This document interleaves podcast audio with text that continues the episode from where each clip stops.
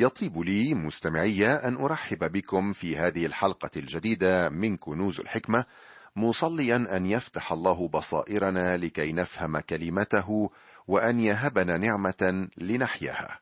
مرة ثانية أهلا وسهلا بكم معي. بدأنا ندرس الأصحاح السابع والثلاثين من سفر التكوين والتقينا بشخصية عظيمة ومميزة التقينا بيوسف الذي سنتحدث عنه حتى نهاية السفر. قلنا إن عدد الأصحاحات التي تحكي عن يوسف تفوق عدد الأصحاحات التي تحكي عن إبراهيم وإسحاق وأي شخص آخر كما وأنها تفوق الأصحاحات التي تحكي عن الفترة الأولى من التكوين من الأصحاح الأول وحتى الحادي عشر. لأن حياة يوسف مدعاة للفخر. كما أنه لا يوجد شخص يشبه المسيح في شخصه وتجاربه كيوسف. ولنا في يوسف تصوير صادق لتطور حياة المسيح فينا. مع أن العهد الجديد لا يذكر ذلك ولكن التوازي واضح للغاية. هناك ما يقرب عن الثلاثين تشابها بين المسيح ويوسف. يبدأ يوسف حياته راعيا للغنم قبل أن يصبح حاكما. كان يوشي بإخوته لأبيه مما ولد الكراهية له في قلوبهم. كما أن يعقوب كان يحبه أكثر من إخوته حتى أنه صنع له قميصا ملونا. كان ينبغي ليعقوب أن يتعلم درسا مفيدا من بيته. كان يعرف أن المحاباة تخلق المشاكل في البيت. كان أبوه يفضل عيسو عليه وكان يعرف مدى سوء الشعور بالحرمان ولكنه ها هو يقع في نفس الغلطة. كان يوسف أيضا يحلم احلاما تحكي عن ملكه وتسيده على إخوته. هل تتخيل شعور الإخوة صديقي؟ لم يكونوا ليستوعبوا الفكرة أن يخضعوا لأخيهم المدلل في يوم من الأيام. فكرهوه أكثر من أجل أحلامه. ثم يرسل الأب يوسف إلى إخوته إلى شكيم ولكنه حال كونه هكذا مكروها منهم أوقعته في أيديهم إرسالية محبته هذه لهم. كم كانوا يكرهون يوسف. كانوا بعيدين جدا عن البيت وأتت الفرصة الآن للتخلص من أخيهم المدلل. صاحب الأحلام. نعود الآن إلى قصة يوسف الذي كان يقترب من إخوته في دوثان وهم يتآمرون عليه. كان يلبس قميصه الملون المميز. من الجدير بالذكر أن يوسف كان أصغر إخوته سنا ولكنه أعظمهم مركزا. من أجل هذا كانت الغيرة والكراهية ستصل إلى حد القتل. سأطلب من الأخت ميسون أن تقرأ لنا من الأصحاح السابع والثلاثين من العدد الحادي والعشرين وحتى الثامن والعشرين. فسمع رأوبين وأنقذه من أيديهم وقال لا نقتله. وقال لهم رأوبين لا تسفكوا دما. اطرحوه في هذه البئر التي في البرية ولا تمدوا إليه يدا لكي ينقذه من أيديهم ليرده إلى أبيه. فكان لما جاء يوسف إلى إخوته أنهم خلعوا عن يوسف قميصه القميص الملون الذي عليه وأخذوه وطرحوه في البئر. وأما البئر فكانت فارغة ليس فيها ماء. ثم جلسوا ليأكلوا طعاما فرفعوا عيونهم ونظروا وإذا قافلة إسماعيليين مقبلة من جلعاد وجمالهم حاملة كثيراء وبلسانا ولذانا ذاهبين لينزلوا بها إلى مصر. فقال يهوذا لإخوته ما الفائدة أن نقتل أخانا ونخفي دمه؟ تعالوا فنبيعه للإسماعيليين ولا تكن أيدينا عليه لأنه أخونا ولحمنا. فسمع له إخوته واجتاز رجال مديانيون تجار فسحبوا يوسف وأصعدوه من البئر وباعوا يوسف للإسماعيليين بعشرين من الفضة فأتوا بيوسف إلى مصر. كان رأوبين قد فقد مركزه كالبكر ومع ذلك فقد كان موقفه جيدا في تلك الحادثة. كان لديه حكم أكثر نضوجا من الباقي. كانوا سيقتلونه في الحال لو لم يتدخل رأوبين في الموضوع. وقال لهم رأوبين لا تسفكوا دما اطرحوه في هذه البئر التي في البرية ولا تمدوا إليه يدا لكي ينقذه من أيديهم ليرده إلى أبيه. كانت خطة رأوبين أن ينقذ أخاه بالخفية ولكنها باءت بالفشل. فكان لما جاء يوسف إلى إخوته أنهم خلعوا عن يوسف قميصه القميص الملون الذي عليه. كان الثوب الملون بالنسبة للإخوة يمثل قطعة القماش الحمراء أمام الثور الهائج. لذلك خلعوه عنه وأخذوه وطرحوه في البئر. وأما البئر فكانت فارغة ليس فيها ماء. ثم جلسوا ليأكلوا طعاما. كانت صورة مرعبة أن يرى إخوة يوسف وقد جلسوا ليأكلوا طعاما وأخوهم يوسف مطروح في البئر. فرفعوا عيونهم ونظروا وإذا قافلة إسماعيليين مقبلة من جلعاد وجمالهم حامله كثيراء وبلسانا ولاذنا ذاهبين لينزلوا بها إلى مصر. كانت قافلة تجار. ويتدخل يهوذا ويعرض فكرة بيع يوسف على هؤلاء التجار ربما لينقذ أخاه ولكن أيضا حبا بالمال. كانت فكرة تجارية حتما ولكنها أفضل بكثير من القتل. وافق الإخوة لأنهم كانوا يريدون التخلص من يوسف بأي ثمن بغض النظر عن الطريقة. أدركوا أن الإسماعيليين كانوا سيأخذونه إلى مصر ويبيعونه هناك كعبد. عرفوا أنهم لن يسمعوا عنه ثانية. واجتاز رجال مديانيون تجار فسحبوا يوسف وأصعدوه من البئر وباعوا يوسف للإسماعيليين. لابد وأنك تتساءل هنا مستمعي لماذا دعا موسى كاتب التكوين تلك الجماعة الإسماعيليين ثم المديانيين بعد ذلك عاد فسماهم الإسماعيليين. من هم فعلا؟ هل هناك خطأ في الكتاب المقدس؟ يحكى عن طالب جاء إلى واعظ بكتيب يعدد حوالي ألفي خطأ في الكتاب المقدس حسب الزعم. وبعدما تصفحه الواعظ وجد أن الأخطاء موجودة في الكتيب نفسه وليس في الكتاب المقدس. وواحدة من الانتقادات كانت هنا عن الإسماعيليين والمديانيين هذه نقطة هامة وتستحق منا أن نوليها العناية والاهتمام. فهي تبين كيف أن الانتقاد الموجه من قبل كارهي الكتاب والذي يسمونه خطأ يمكن أن يؤكد صحة الكتاب المقدس ودقة تفاصيله. من هم الإسماعيليون؟ إنهم نسل إسماعيل ابن إبراهيم. ومن هم المديانيون إنهم نسل مديان ابن إبراهيم. إسماعيل كان ابن إبراهيم من هاجر ومديان ابن إبراهيم من قطورة التي تزوجها بعد وفاة سارة. كلهم إخوة بل إنهم أقرباء لهؤلاء الإخوة الذين كانوا في صدد بيع أخيهم. وبما أن عدد الإسماعيليين والمديانيين قليل فقد تجمعوا وتكاتفوا ليقوموا بهذه الرحلة الخطرة إلى مصر.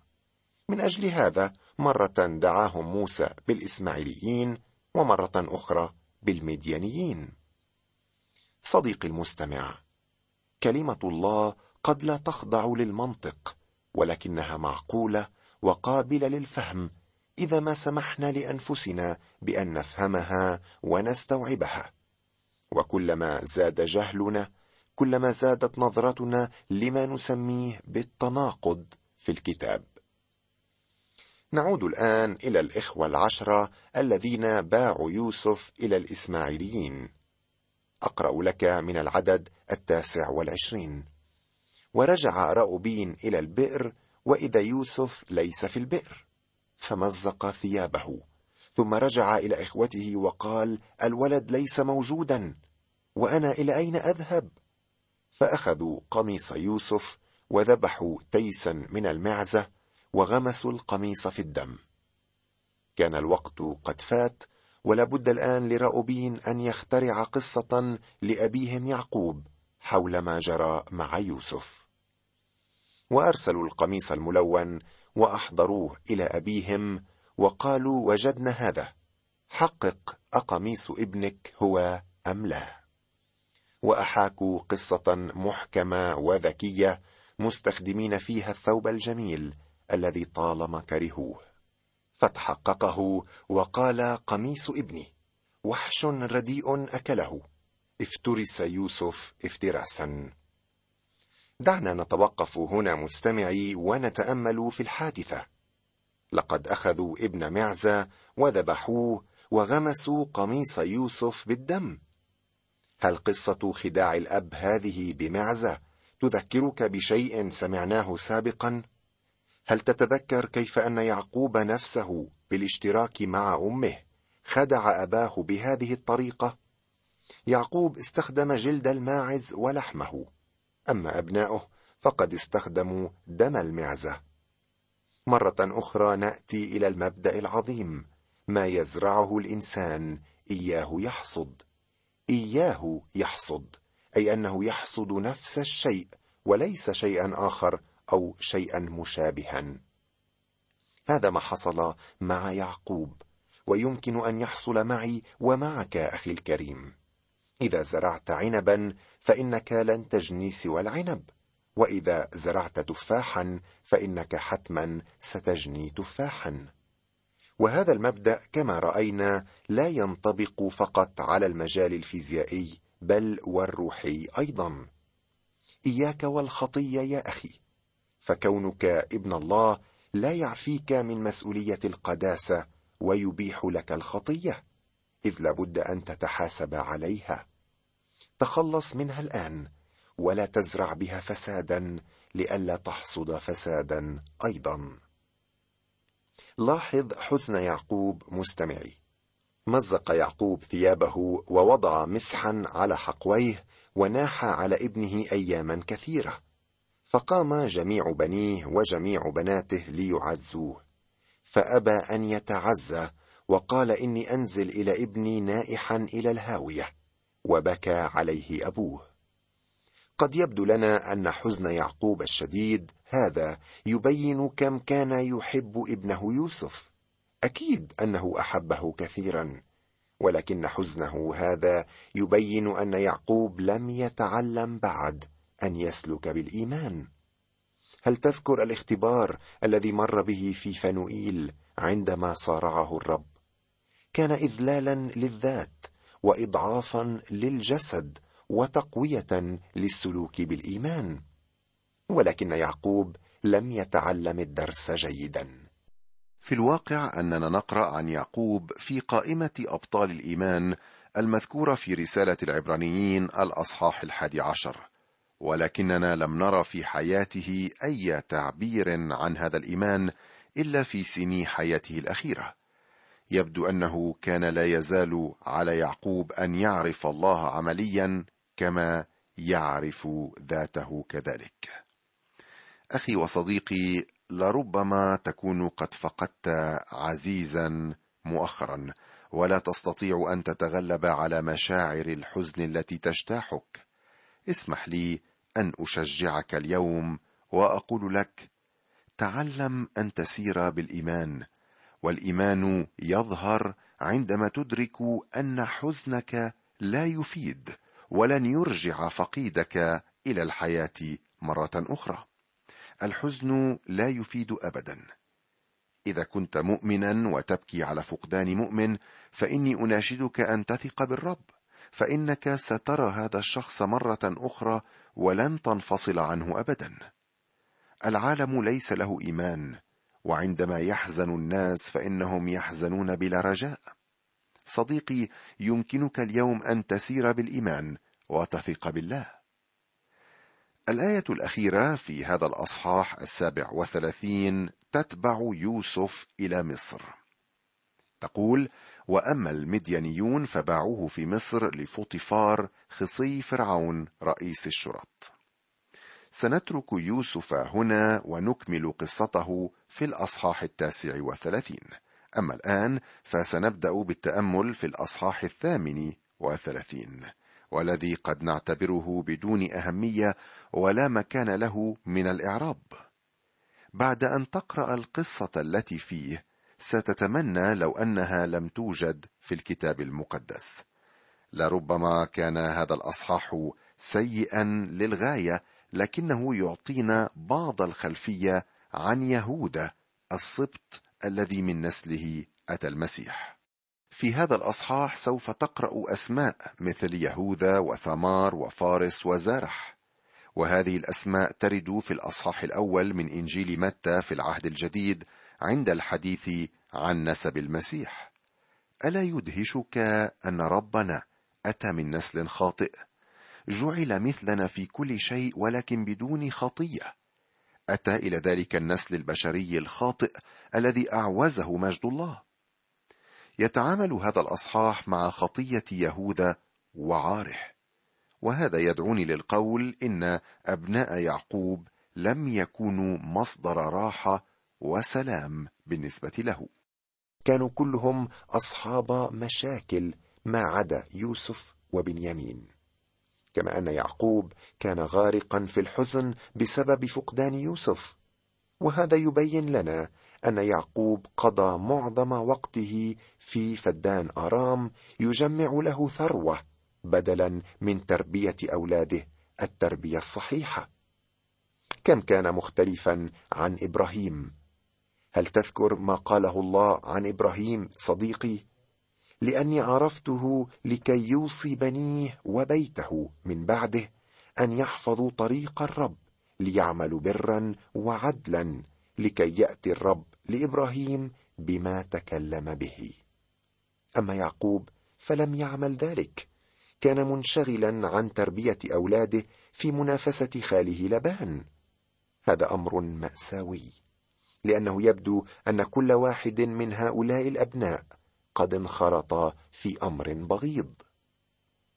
هناك سبب آخر لوجود هذا الإصحاح في كلمة الله وفي هذا الموضع بالذات. في الإصحاح المقبل سننزل إلى مصر مع يوسف. كان الله مزمعا أن يرسله هناك كما سنرى من خلال أحداث حياته وذلك ليعد لقدوم الشعب العبراني القديم إلى هناك. كان الله سينقذهم من الجوع في كنعان ومن الكنعانيين أنفسهم لفترة من الزمن. وهذا الإصحاح الذي أمامنا يبين ضرورة الخروج من أرض كنعان بسبب تأثيرها السيء على أبناء يعقوب. ترى هل من رابطة بين اقتراح يهوذا ببيع يوسف وبين مسلكه الشائن في إصحاحنا هذا؟ بلا شك. لأن محبة المال أصل وجذر لكل الشرور. كان حريا به أن يغتم على انسحاق يوسف ولكنه صاحب الاقتراح بالبيع حبا بالمال. كان في طريقه إلى الشوط الأخير كما سنرى في الحلقة المقبلة. ليتنا نتعلم دروسا من حياة يعقوب مستمعي ومن حياة أبنائه. أظنك توافقني أن ما حصل معهم يحصل في أيامنا هذه. فالخطية هي نفسها في كل العصور وقلب الإنسان الفاسد لا يتغير ما دام بعيدا عن دم المسيح. رأينا دروسا عن الغيره والحسد دروسا عن الإيمان والثقة بالله دروسا عن الصدق وعدم محبة المال وما إلى ذلك. هناك الكثير لنطبقه على حياتنا من خلال ما نتعلمه صديقي في هذا البرنامج. أصلي أن تسير في هذا النهج على الدوام. وإذا كنت يا أخي لم تجد الحل بعد لمشكلة الخطية فإني أدعوك إلى المسيح. لم لا تعترف له بخطيتك اليوم وتقبل تغسيله لقلبك وغفرانه لخطاياك؟ لا يوجد حل لمشكلة الخطية إلا عند المسيح صدقني. تعال إليه الآن وقبل فوات الأوان.